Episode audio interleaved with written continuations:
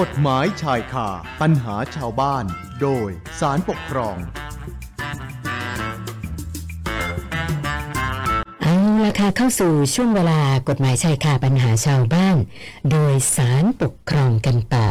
คุณผู้ฟังคะการสอบเข้ารับราชการเนี่ยนะคะ ก็ต้องบอกว่าเป็นอีกหนึ่งอาชีพในฝันที่นำความภาคภูมิใจมาสู่ครอบครัว สมัยก่อนเนี่ย เราคงจะเคยได้ยินคำพูดที่บอกว่า รับราชการนะจะได้เป็นเจ้าคนนายคน แล้วก็ยิ่งสภาพเศรษฐกิจ และสังคมที่เต็มไปด้วยการแข่งขันในยุคปัจจุบันเนี่ยนะคะ หลายคนก็เริ่มหันมามองหาอาชีพนะที่จะสอบเข้ารับราชการ เนื่องจากว่ามีความมั่นคงกว่าเอกชนเยอะเลยนะคะ และนอกจากนั้นเนี่ยก็ยังมีสวัสดิการต่างๆ ที่เป็นหลักประกันความมั่นคง ไม่ว่าจะเป็นการเบิกค่าใช้จ่าย ในการรักษาพยาบาลนะไม่ใช่แค่ตัวเองนะคะ บิดามารดา คู่สมรสและบุตร รวมไปถึงคือเรื่องค่าเล่าเรียน ก็เบิกได้ นะก็เลยทำให้การรับราชการเนี่ยเป็นอาชีพในฝันของคนส่วนใหญ่ ในยุคปัจจุบันไปซะแล้วนะคะ แต่เส้นทางการสอบเข้ารับราชการเนี่ย ก็ไม่ไม่ง่ายนะคะ ดูเวลาสอบสิคะ บางทีรับหลักร้อย สอบกันหลักพันหลักหมื่น เพราะฉะนั้นไม่ใช่เรื่องง่ายๆเลยที่จะเข้ารับราชการในปัจจุบันสำหรับคดีปกครองที่วิทยากรจะนำมาเล่าสู่กันฟังในวันนี้เนี่ยนะคะ เป็นเรื่องของผู้สมัครสอบแข่งขัน เพื่อบรรจุเป็นข้าราชการของหน่วยงานท้องถิ่นแห่งหนึ่ง คือผู้สมัครรายเนี้ย ผ่านด่านการสอบข้อเขียนด้วยคะแนนสูงสุดเป็นลำดับหนึ่ง คือได้ที่หนึ่งเลยนะคะ แต่พอประกาศผลออกมาเนี่ย ปรากฏว่าชื่อของเขาเนี่ยนะคะ กลับไปอยู่ในบัญชีลำดับที่55นู่นเลยนะคะ ผู้สมัครรายนี้ก็เลยข้องใจว่า แล้วเขาไปพลาดตรงไหนทำไมมันถึงเป็นเช่นนั้น และเมื่อผู้สมัครรายนี้ คาใจจนต้องใช้สิทธิ์ในการโต้แย้ง โดยฟ้องคดีต่อศาลปกครองแล้วนะก็น่าติดตามว่า แล้วศาลท่านจะมีคำวินิจฉัยออกมาอย่างไรนะคะ วันนี้เราจะพูดคุยกับอาจารย์อนุวงศ์ซาบุตร ที่ปรึกษาสำนักงานศาลปก ครองนะเดี๋ยวอาจารย์เล่ารายละเอียดให้ได้ฟังกันนะคะ สวัสดีค่ะอาจารย์คะครับ สวัสดีครับคุณสุนันท์และคุณผู้ฟังทุกท่านครับ ค่ะสำหรับคดีที่อาจารย์จะนำมาเล่าให้ฟังในวันนี้เนี่ยเรื่องเป็นยังไงล่ะคะอาจารย์ ครับเอ่อเอาเรียนคุณสุนันท์และคุณผู้ฟังอย่างนี้นะครับว่าเอ่อคดีเนี่ยเป็นเรื่องเอ่อเกี่ยวกับการสอบคัดเลือกข้าราชการท้องถิ่น โดยมีที่มาว่าเทศบาล ในจังหวัดแห่งหนึ่งนะครับ ได้มีการจัดสอบแข่งขันเพื่อบรรจุบุคคลเป็นพนักงานเทศบาลนะครับเอ่ซึ่งผู้ฟ้องคดีเนี่ยก็ได้สมัครสอบในครั้งนี้ด้วยนะครับ แล้วก็สอบผ่านข้อเขียนด้วยนะครับหรือว่าภาคขอเนี่ยเพื่อวัดความรู้ความสามารถ เฉพาะตำแหน่งแล้วเนี่ย ผู้ฟ้องคดีก็เลยได้เข้ารับการสอบสัมภาษณ์นะครับ หรือว่าภาคคอเพื่อวัดความเหมาะสมกับตำแหน่งเนี่ย ที่ที่เนี้ยในวันสอบคณะกรรมการสอบก็ได้ให้ผู้ฟ้องคดีเนี่ยเล่าประวัติการทำงาน ประวัติการศึกษา แล้วก็ประสบการณ์การทำงานเกี่ยวกับคอมพิวเตอร์ ซึ่งใช้เวลาประมาณห้านาทีนะครับ ครับหลังจากนั้นครับคุณสุนันท์ครับครับ คณะกรรมการพนักงานเทศบาลจังหวัดเนี่ยเอ่อหรือที่เรียกว่ากทจเนี่ยนะครับเอ่อซึ่งมีผู้ว่าราชการจังหวัดเป็นประธานเนี่ยนะครับค่ะก็เป็นผู้ถูกฟ้องคดีในคดีนี้นะครับอ่า เขาก็ได้มีการประกาศขึ้นบัญชีผู้สอบแข่งขันได้ โดยมีชื่อผู้ฟ้องคดีอยู่ในลำดับที่ห้าสิบห้านะครับผู้ฟ้องคดีก็เลยไปขอดูคะแนนสอบครับปรากฏว่าในการสอบข้อเขียนเนี่ย ผู้ฟ้องคดีก็สอบได้เป็นลำดับที่หนึ่งนะครับ โดยได้คะแนนดิบร้อยหกสองคะแนน จากคะแนนเต็มสองร้อยคะแนนนะครับ ถ้าคิดเป็นร้อยละก็ร้อยละแปดสิบเอ็ดนะครับ แต่ว่าคะแนนสัมภาษณ์เนี่ยก็ได้เพียงเจ็ดสิบคะแนน จากร้อยคะแนนนะครับนะซึ่งในการสอบบรรจุรอบแรกเนี่ย ผู้ถูกฟ้องคดี เอ่อก็เรียกบรรจุเพียงสิบลำดับแรก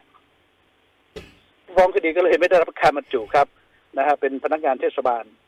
เอ่อผู้ฟ้องก็เลยเห็นว่าผลการสอบสัมภาษณ์เนี่ย ก็ไม่น่าจะถูกต้องนะครับ เพราะว่ามีลักษณะไม่สุจริตนะครับ แล้วก็เป็นการเลือกปฏิบัติ มีการใช้ดุลพินิษโดยไม่ชอบ และก็ไม่ถูกต้องตามกฎหมายนะครับ กฎหมายที่ว่านี้ก็คือพระราชบัญญัติระเบียบบริหารงานบุคคลส่วนท้องถิ่น ปีพศ 2542 ครับ ที่กำหนดให้การบริหารงานส่วนบุคคลของท้องถิ่นเนี่ยนะครับ ต้องยึดถือมาตรฐานกลางนะครับ เพราะว่ามีคณะกรรมการกำหนดมาตรฐานกลางการบริหารงานของบุคคลส่วนท้องถิ่นไปด้วยนะครับซึ่งคณะกรรมการชุดดังกล่าวเนี่ย ก็มีการประกาศลงในนะครับ ลงวันที่ 25 มิถุนายน 2544 กำหนดให้การสรรหาบุคคลที่จะรับราชการในองค์กรปกครองสูงท้องถิ่นเนี่ย ซึ่งก็รวมถึงเทศบาลเนี่ยนะครับ จะต้องดำเนินการเอ่อเป็นการทั่วไปอย่างเปิดเผยนะครับบ่งใสและก็ตรวจสอบได้นะครับ อันนี้ก็เป็นไปตามหลักวิชาการวัดผลเนี่ยนะครับ ครับคุณสุนันครับ แต่กรณีดังกล่าวเนี่ย ผู้ถูกฟ้องคดีเนี่ยกับดำเนินการสอบแข่งขัน โดยไม่ได้คำนึงถึงหลักวิชาการวัดผล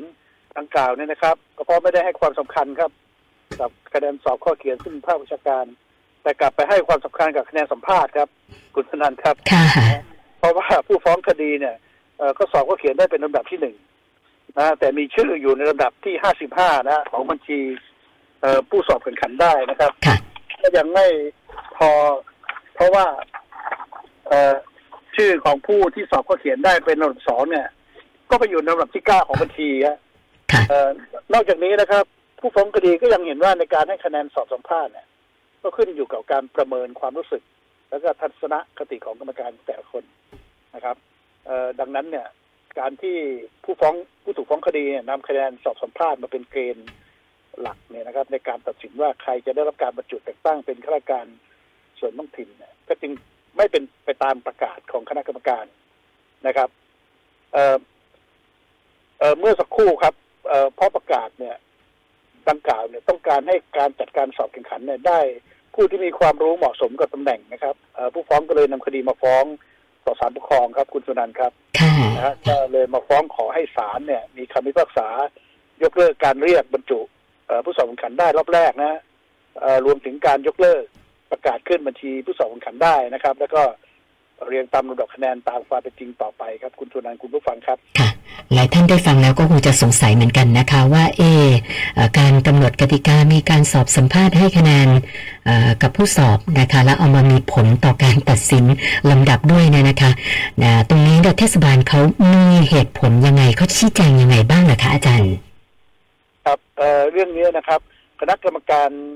พนักงานเทศบาลจังหวัดเนี่ยหรือผู้ถูกฟ้องคดีในคดีเนี่ยนะครับ เขาชี้แจงงี้ครับว่า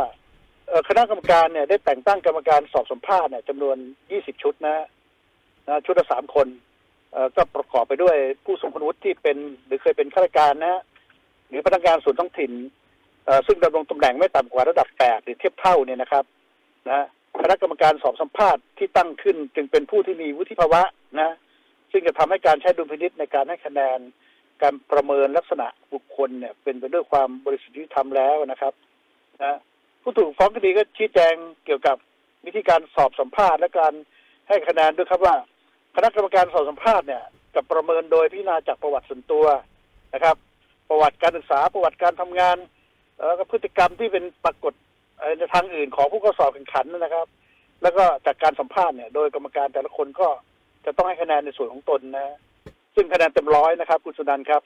นะครับ แล้วก็นำคะแนนของกรรมการแต่ละท่านเนี่ยมารวมกัน นะครับ แล้วก็หาค่าเฉลี่ย คือจะหารสามนั่นแหละครับนะถ้าต่ำกว่าหกสิบคะแนนก็ถือว่าสอบตกนะแต่ถ้าได้หกสิบคะแนนหรือสูงกว่า ถึงจะสอบผ่านการสัมภาษณ์นะครับเออนอกจากนี้ผู้ถูกฟ้องดีก็ย้ำด้วยนะครับ ว่าในการสอบสัมภาษณ์เนี่ย จะมีการจัดการเพื่อป้องกันไม่ให้ผู้เข้าสอบทราบว่าคณะกรรมการชุดไหนจะเป็นคนสัมภาษณ์นะในขณะเดียวกันนะครับ คณะกรรมการก็จะไม่ทราบเลยนะครับว่า ตัวเองเนี่ยจะต้องสัมภาษณ์ผู้เข้าสอบรายใด ดังนั้นเนี่ย ขั้นตอนของการสอบสัมภาษณ์เนี่ยจึงไปโดยเป็นไปโดยความสุจริตโปร่งใส และก็มีคุณธรรมครับคุณปนันท์ครับ ค่ะแม่ฟังฟังคำชี้แจงของคณะกรรมการจัดสอบแบบนี้มันก็ดูดีนะคะ อาจารย์ คือดูมีเหตุมีผลดีนะคะ แต่ว่าเวลาที่คดีมาสู่ศาลศาลปกครองแล้วเนี่ยนะคะ มันมีข้อเท็จจริงอะไรที่ต่างไปจากคำให้การของทั้งสองฝ่ายบ้างไหมคะอาจารย์ ครับมีครับคุณสนันท์ครับเอ่อคืออย่างนี้นะครับ คดีเนี้ยปรากฏ ข้อท็จจริงว่าผู้ถูกฟ้องคดีเนี่ย มีประกาศเรื่องรับสมัครสอบแข่งขัน เพื่อบรรจุบุคคลเป็นพนักงานเทศบาลเนี่ยนะครับ โดยกำหนดให้การสอบเนี่ยมีคะแนนเต็มร้อยคะแนนนะสัมภาษณ์เนี่ยนะครับโดยประเมินจากหลายส่วนครับ ไม่ว่าจะเป็นประวัติส่วนตัวประวัติการศึกษา การทำงานและก็พฤติกรรมที่ปรากฏทางอื่นเนี่ยนะครับ ระหว่างการสัมภาษณ์นะเพื่อพิจารณาความเหมาะสมในด้านต่างๆ ที่จะเป็นประโยชน์ นะครับ ในการปฏิบัติงานทั้งความรู้ความสามารถทัศนคติ จริยธรรมคุณธรรมอย่างนี้นะครับ เป็นต้นครับ แต่ว่าอย่างนี้ครับเผู้ถูกฟ้องคดีเนี่ยก็ไม่ได้กำหนดหลักเกณฑ์ครับ การให้คะแนนให้ชัดเจนไปเลยว่าการประเมินในแต่ละเรื่องเนี่ย มันจะต้องมีสัดส่วนการให้คะแนนอย่างไรนะครับแล้วก็หรือจะมีช่วงการให้คะแนนขั้นต่ำและขั้นสูงเท่าไหร่นะครับ เพื่อให้คณะกรรมการสอบสัมภาษณ์เนี่ยนำไปใช้ในการกำหนดหลักเกณฑ์การให้คะแนนให้มีมาตรฐาน ซึ่งคณะกรรมการสอบสัมภาษณ์ก็เลยกำหนด เฉพาะแนวทางการสอบนะครับ โดยแบ่งการวัดผลในการสอบสัมภาษณ์ออกเป็นสามส่วนอย่างนี้นะครับ คือส่วนที่หนึ่งเนี่ยคือเรื่องบุคลิกภาพนะส่วนที่สองคือเรื่องทัศนคติแล้วก็แรงจูงใจ แล้วก็ส่วนที่สามเนี่ยซึ่งเป็นส่วนสุดท้ายเนี่ยนะครับ ก็คือความรู้ความสามารถที่จะทำงานในหน้าที่นะครับโดยในการให้คะแนนในแต่ละส่วนนั้นเนี่ยคณะกรรมการเนี่ยก็สามารถใช้ดุลพินิจได้ครับ ให้คะแนนแก่ผู้เขา สอบแบบเปิดกว้างขึ้นอยู่คณะกรรมการแต่ละคนครับคุณตัวนั้นคุณผู้ฟังครับ ค่ะค่ะแม่อาจารย์คะฟังฟังดูแล้วแบบคือถ้าบอกว่าใช้ดุลพินิจในการให้คะแนนได้เนี่ย มันก็เป็นเรื่องที่พูดยากเหมือนกันนะคะ เนี่ยครับถูกต้องใช่เลยครับ คุณสุนันท์ครับ ประเด็นเนี้ศาลปกครองสูงสุดเนี่ยท่านก็เลยเห็นว่าการที่ผู้ถูกฟ้องคดีเนี่ย ไม่ได้กำหนดหลักเกณฑ์และก็กรอบ ในการให้คะแนนการสอบสัมภาษณ์นะครับเอ่อเพื่อให้เป็นมาตรฐานเดียวกันเนี่ย ก็อาจจะก่อให้เกิดการใช้หน้าจตาอำเภอใจนะนะของคณะกรรมการสอบสัมภาษณ์ได้นะครับ เพราะว่ากรรมการสอบสัมภาษณ์เนี่ย มีจำนวนมากถึงยี่สิบชุดเลยนะครับ ชุดหนึ่งเนี่ยมีสามคนรวมแล้วก็หกสิบคนครับคุณสุนันท์ครับค่ะนะเอ่อการใช้ดุลพินิจเนี่ยในการให้คะแนนแก่ผู้เข้าสอบเนี่ยก็เป็นอย่างอิสระเลยนะเปิดกว้างมากเลยนะครับ ขึ้นอยู่กับกรรมการแต่ละชุดแต่ละคน โดยสามารถให้คะแนนได้ตั้งแต่ศูนย์ถึงร้อยเลยครับนะฮะ และจะให้คะแนนในตัวแต่ละส่วนมากน้อยเพียงใดเนี่ยมันก็ได้นะครับค่ะแต่ซึ่งศาลท่านก็มองว่าการดำเนินการเช่นว่าเนี้ยมันไม่เป็นไปตามประกาศคณะกรรมการมาตรฐานการบริหารงานบุคคลเนี่ยนะครับ ของท้องถิ่นเนี่ย เรื่องกำหนดมาตรฐานกลางเนี่ยนะครับนะฮะ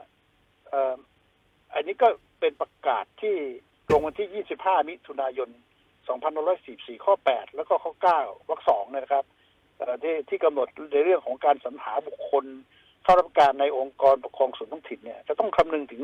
ความเป็นธรรมนะ ความเสมอภาคแล้วก็ให้ดำเนินการสอบขันนะครับ เป็นไปโดยทั่วไปอย่างเปิดเผยนะครับ นะ มีความโปร่งใสสามารถตรวจสอบได้ทั้งนี้ก็เพื่อให้ได้ผู้ที่มีความรู้เหมาะสมนะครับ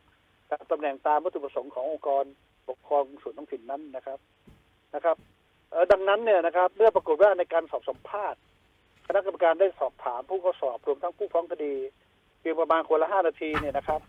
โดยในส่วนของผู้ฟ้องเนี่ยเป็นการสัมภาษณ์เกี่ยวกับเรื่องทั่วไปนะครับ คือเขาก็จะให้เล่าประวัติการทำงานประวัติการศึกษานะครับ แล้วก็สอบถามเรื่องเกี่ยวกับคอมพิวเตอร์ แล้วก็คณะกรรมการก็ให้คะแนนผู้ฟ้องคดี71คะแนนนะครับ ให้คะแนนผู้ที่ได้ลำดับที่หนึ่งและที่สองของบัญชีเนี่ย92คะแนนครับห่างกันนั่ง22คะแนนครับโอ้โหคุณสนันครับค่ะนะนะ เรื่องนี้ศาลปกครองสูงสุดก็จึงมีความเห็นอย่างนี้ครับว่า การที่คณะกรรมการสอบสัมภาษณ์เนี่ย ใช้ระยะเวลาการทดสอบสั้นๆ แล้วก็ถามในเรื่องทั่วๆไปนะครับ ซึ่งเกี่ยวกับการทำงานเพียงเล็กน้อยเนี่ยนะครับโดยไม่ได้ปรากฏพฤติการใด ๆ ที่บ่งชี้ถึงความไม่เหมาะสมของผู้ฟ้องคดี ตามที่กำหนดไว้ในประกาศเลยนะครับ แล้วก็ไม่ได้ให้เหตุผลอื่นใดเป็นพิเศษแต่ผู้ถูกฟ้องก็กลับให้คะแนนผู้ฟ้องต่างนะครับ จากผู้ข้อสอบรายอื่นมากเลย นะครับก็จึงเป็นกรณีที่ไม่มีเหตุผลจะรองรับการใช้ดุลพินิษในการให้คะแนนดังกล่าวนะครับประกอบกับการที่ผู้ถูกฟ้องเนี่ย ไม่ได้กำหนดกรอบการให้คะแนนไว้นะครับ การใช้ดุลพินิษในการให้คะแนนของคณะกรรมการสอบสัมภาษณ์เนี่ยก็จึงมีลักษณะเป็นการใช้ดุลพินิษตามอำเพอใจครับ คุณสนันครับนะการใช้ดุลพินิษลักษณะเนี่ยเป็นการใช้ดุลพินิษโดยไม่ชอบนะครับทำให้การสอบแข่งขันในครั้งนี้จึงไม่เป็นธรรมนะครับ ตลอดจน ไม่ทำให้ได้ผู้ที่มีความรู้ความเหมาะสมกับตำแหน่งตามวัตถุประสงค์ของราชการอย่างแท้จริงครับนะครับ ก็อยากจะเรียนอย่างนี้นะครับ ว่านอกจากนี้นะครับ ในการรวมคะแนนและการเรียงลำดับเอ่อคะแนนเนี่ย เพื่อขึ้นบัญชีผู้สอบแข่งขันได้นั้นเนี่ย ตามประกาศรับสมัครสอบเนี่ยเอ่อแบ่งการสอบแข่งขันออกเป็นสองภาคนะครับ ประกอบด้วยภาคขอการสอบข้อเขียน ซึ่งคะแนนเต็ม200ครับ คุณธนันครับค่ะแล้วก็ภาคคอนะครับ การสอบสัมภาษณ์เนี่ยคะแนนเต็ม100คะแนน นะครับ โดยกำหนดเกณฑ์การตัดสินว่าผู้เข้าสอบนะครับ จะต้องสอบแข่งขันเนี่ยจะต้องเป็นผู้ได้คะแนนแต่ละภาคไม่ต่ำกว่าร้อยละหกสิบนะครับนะและการขึ้นบัญชีผู้สอบเนี่ยนะครับจะเรียงลำดับจากผู้ที่สอบคะแนนรวมสูงสุดลงมาตามลำดับครับ คุณสุนันท์คุณผู้ฟังครับ ค่ะค่ะ อาจารย์คะฟังแบบนี้แล้วก็คือ คือคะแนนเต็มของภาคขอเนี่ย200คะแนนนะดังนั้นค่าคะแนนของภาคขอเนี่ย มันก็น่าจะต้องมีค่าคะแนนสูงกว่าภาคขอด้วยอย่างนั้นใช่ไหมคะถูกต้องครับดังนั้นเนี่ย เมื่อเขาจริงรับฟังได้อย่างนี้นะครับว่า ผู้ฟ้องคดีเนี่ย สอบภาคขอได้ร้อยหกสิบสองคะแนน จากคะแนนเต็มสองร้อยคะแนนนะครับ แล้วก็ภาคคอได้เจ็ดสิบคะแนนนะครับ จากคะแนนเต็มหนึ่งร้อยคะแนนเนี่ย ผู้ฟ้องคดีจึงสอบได้คะแนนทั้งสองภาค ภาคละไม่ต่ำกว่าร้อยละหกสิบนะครับ ซึ่งการแปลงคะแนนสอบให้เป็นอัตราร้อยละดังกล่าวนั้นเนี่ย เป็นเพียงหลักเกณฑ์ครับ เพื่อใช้ในการตัดสินว่าการเป็นผู้สอบแข่งขันได้จะต้องมีคะแนนเมื่อโดยกฎเกณฑ์ขั้นต่ำคือร้อยละหกสิบที่ว่าเนี่ยนะฮะนะครับเป็นการกำหนดไว้ในประกาศรับสมัครของผู้ฟ้องคดีเท่านั้นนะครับนะครับเออแต่ในในการขึ้นบัญชีนะครับคุณสนันครับ ของผู้สอบแข่งขันได้นั้นเนี่ยตามข้อสิบจุดหนึ่งนะครับ ของประกาศรับสมัครเนี่ยเขาก็ได้กำหนดให้ใช้คะแนนรวม นะครับ ซึ่งหมายถึงคะแนนที่สอบได้จริง ๆ นะครับ ไม่ใช่คะแนน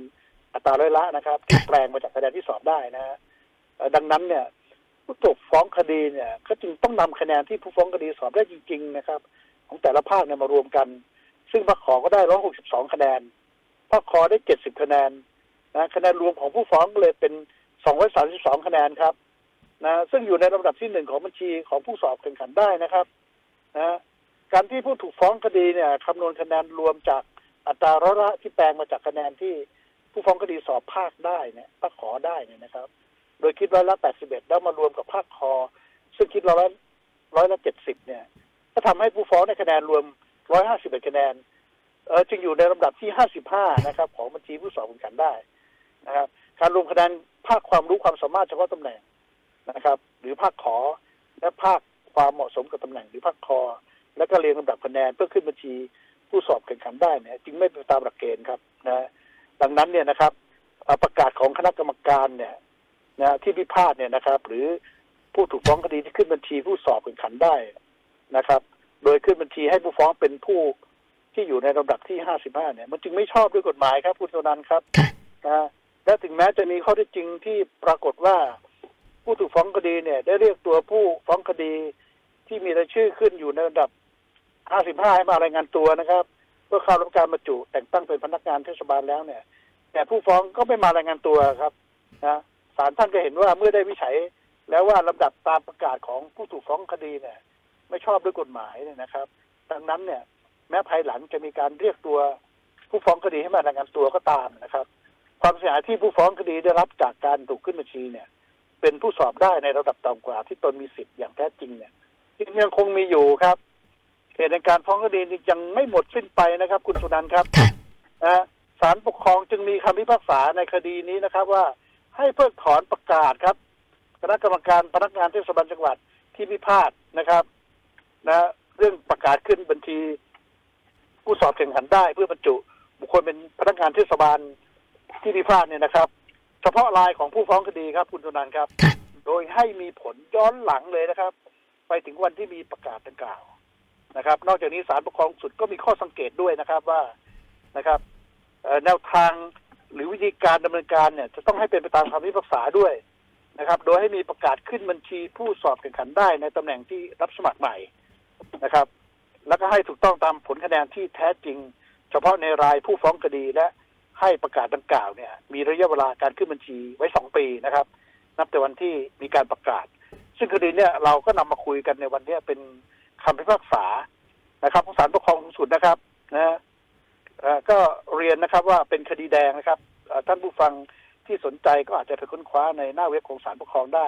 นะคดีหมายเลขแดงที่อหนึ่งห้าห้าทับสองพันห้าร้อยหกสิบเอ็ดครับ คุณจุนันท์คุณผู้ฟังที่ครบครับ ค่ะ ก่อนจะจบรายการวันนี้เนี่ยอาจารย์มีอะไรจะฝากเพิ่มเติมกันอีกสักหน่อยไหมคะ ครับก็ก่อนจะจบรายการในวันเนี้ยก็อยากจะทิ้งท้ายสักเล็กน้อยว่าเอ่อ กระบวนการสอบคัดเลือกเนี่ยนะครับ เพื่อรับคนเข้ารับการเป็นกลไก เพื่อคัดคนที่มีคุณภาพนะครับ เข้ามาทำประโยชน์ให้กับประเทศและประชาชน ซึ่งการกำหนดระเบียบหรือหลักเกณฑ์ในการสอบคัดเลือกขึ้นมาเนี่ย ก็เพื่อให้เกิดความโปร่งใสเป็นธรรมตัดระบบอุปถัมภ์หรือการเล่นพักเป็นพวกนะครับถ้าหากว่าส่วนราชการยึดถือหลักเกณฑ์ดังกล่าว ก็จะทำให้หน่วยงานราชการได้บุคลากรที่มีคุณภาพเข้ามาทำงานนะครับ และในขณะเดียวกันครับ ก็จะเป็นการลดข้อพิพาททางคดีด้วยนะครับเออตรงเนี้ยก็จะช่วยเป็นการเกราะคุ้มกันของราชการเอ่อแล้วก็เจ้าหน้าที่ผู้ที่ทำหน้าที่จัดเอ่อกระบวนการการสอบคัดเลือกได้ด้วยนะครับ คุณสุนันท์คุณผู้ฟังครับค่ะครับเออคุณสุนันท์ครับขออนุญาตเอ่อฝากข่าวประชาสัมพันธ์ทั้งนิดได้ไหมครับค่ะเชิญเลยค่ะอาจารย์ครับสำหรับเอ่อคุณผู้ฟังที่สนใจหรือประสงค์จะฟ้องคดีปกครองทางอิเล็กทรอนิกส์เนี่ยนะครับ ก็สามารถกระทำได้ โดยสะดวกในทุกที่ทุกเวลานะครับ ที่ผู้ใช้งานสามารถเชื่อมต่ออินเทอร์เน็ตได้นะครับขั้นตอนก็ง่ายมากเลยครับ เพียงสองขั้นตอนเท่านั้นเองครับซึ่งการฟ้องคดีปกครองเนี่ย ก็มีข้อดีนะครับ นอกจากจะ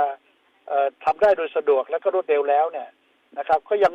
ไม่ต้องจัดทำสำเนาคำฟ้องและก็เอกสารประกอบตามเอ่อจำนวนผู้ถูกฟ้องคดีที่ยื่นต่อศาลนะครับดังเช่น การฟ้องคดีในรูปแบบของเอกสารอีกด้วยนะฮะหรือหากท่านใดที่ประสงค์จะมา ยื่นเอกสารคำฟ้องด้วยตนเองนะครับปัจจุบันเนี่ยสำนักงานสำคองเนี่ยเราก็มีระบบเอ่อ fast lane หรือที่เรียกว่าช่องบริการด่วนเนี่ยนะครับ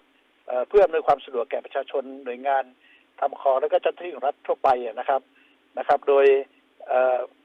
ท่านสามารถใช้บริการได้ที่สำนักงานสำคองกลางชั้นหนึ่งถนนแจ้งวัฒนะครับ หรือท่านใดจะปรึกษาคดีทางอิเล็กทรอนิกส์นะครับ ก็สามารถโทรมาได้นะครับสายด่วนสารปกครอง1355ห รือจะจองคิวผ่านระบบเพื่อขอรับคำปรึกษานะครับ การฟ้องคดีปกครองได้ที่เว็บไซต์ w w w a d m i n c o r t co th ครับ คุณสุนันท์คุณผู้ฟังที่เคารพครับ ค่ะ วันนี้ต้องขอบพระคุณอาจารย์อนุวงศ์ซาบุตร ที่ปรึกษาสำนักงานศาลปกครอง สละวันและเวลามาพูดคุยให้ความรู้กับพวกเรานะคะ ขอบพระคุณมากค่ะอาจารย์ค่ะครับ ขอบพระคุณครับ สวัสดีค่ะ ครับ สวัสดีครับ คุณ กฎหมายชายคาปัญหาชาวบ้าน โดยสารปกครอง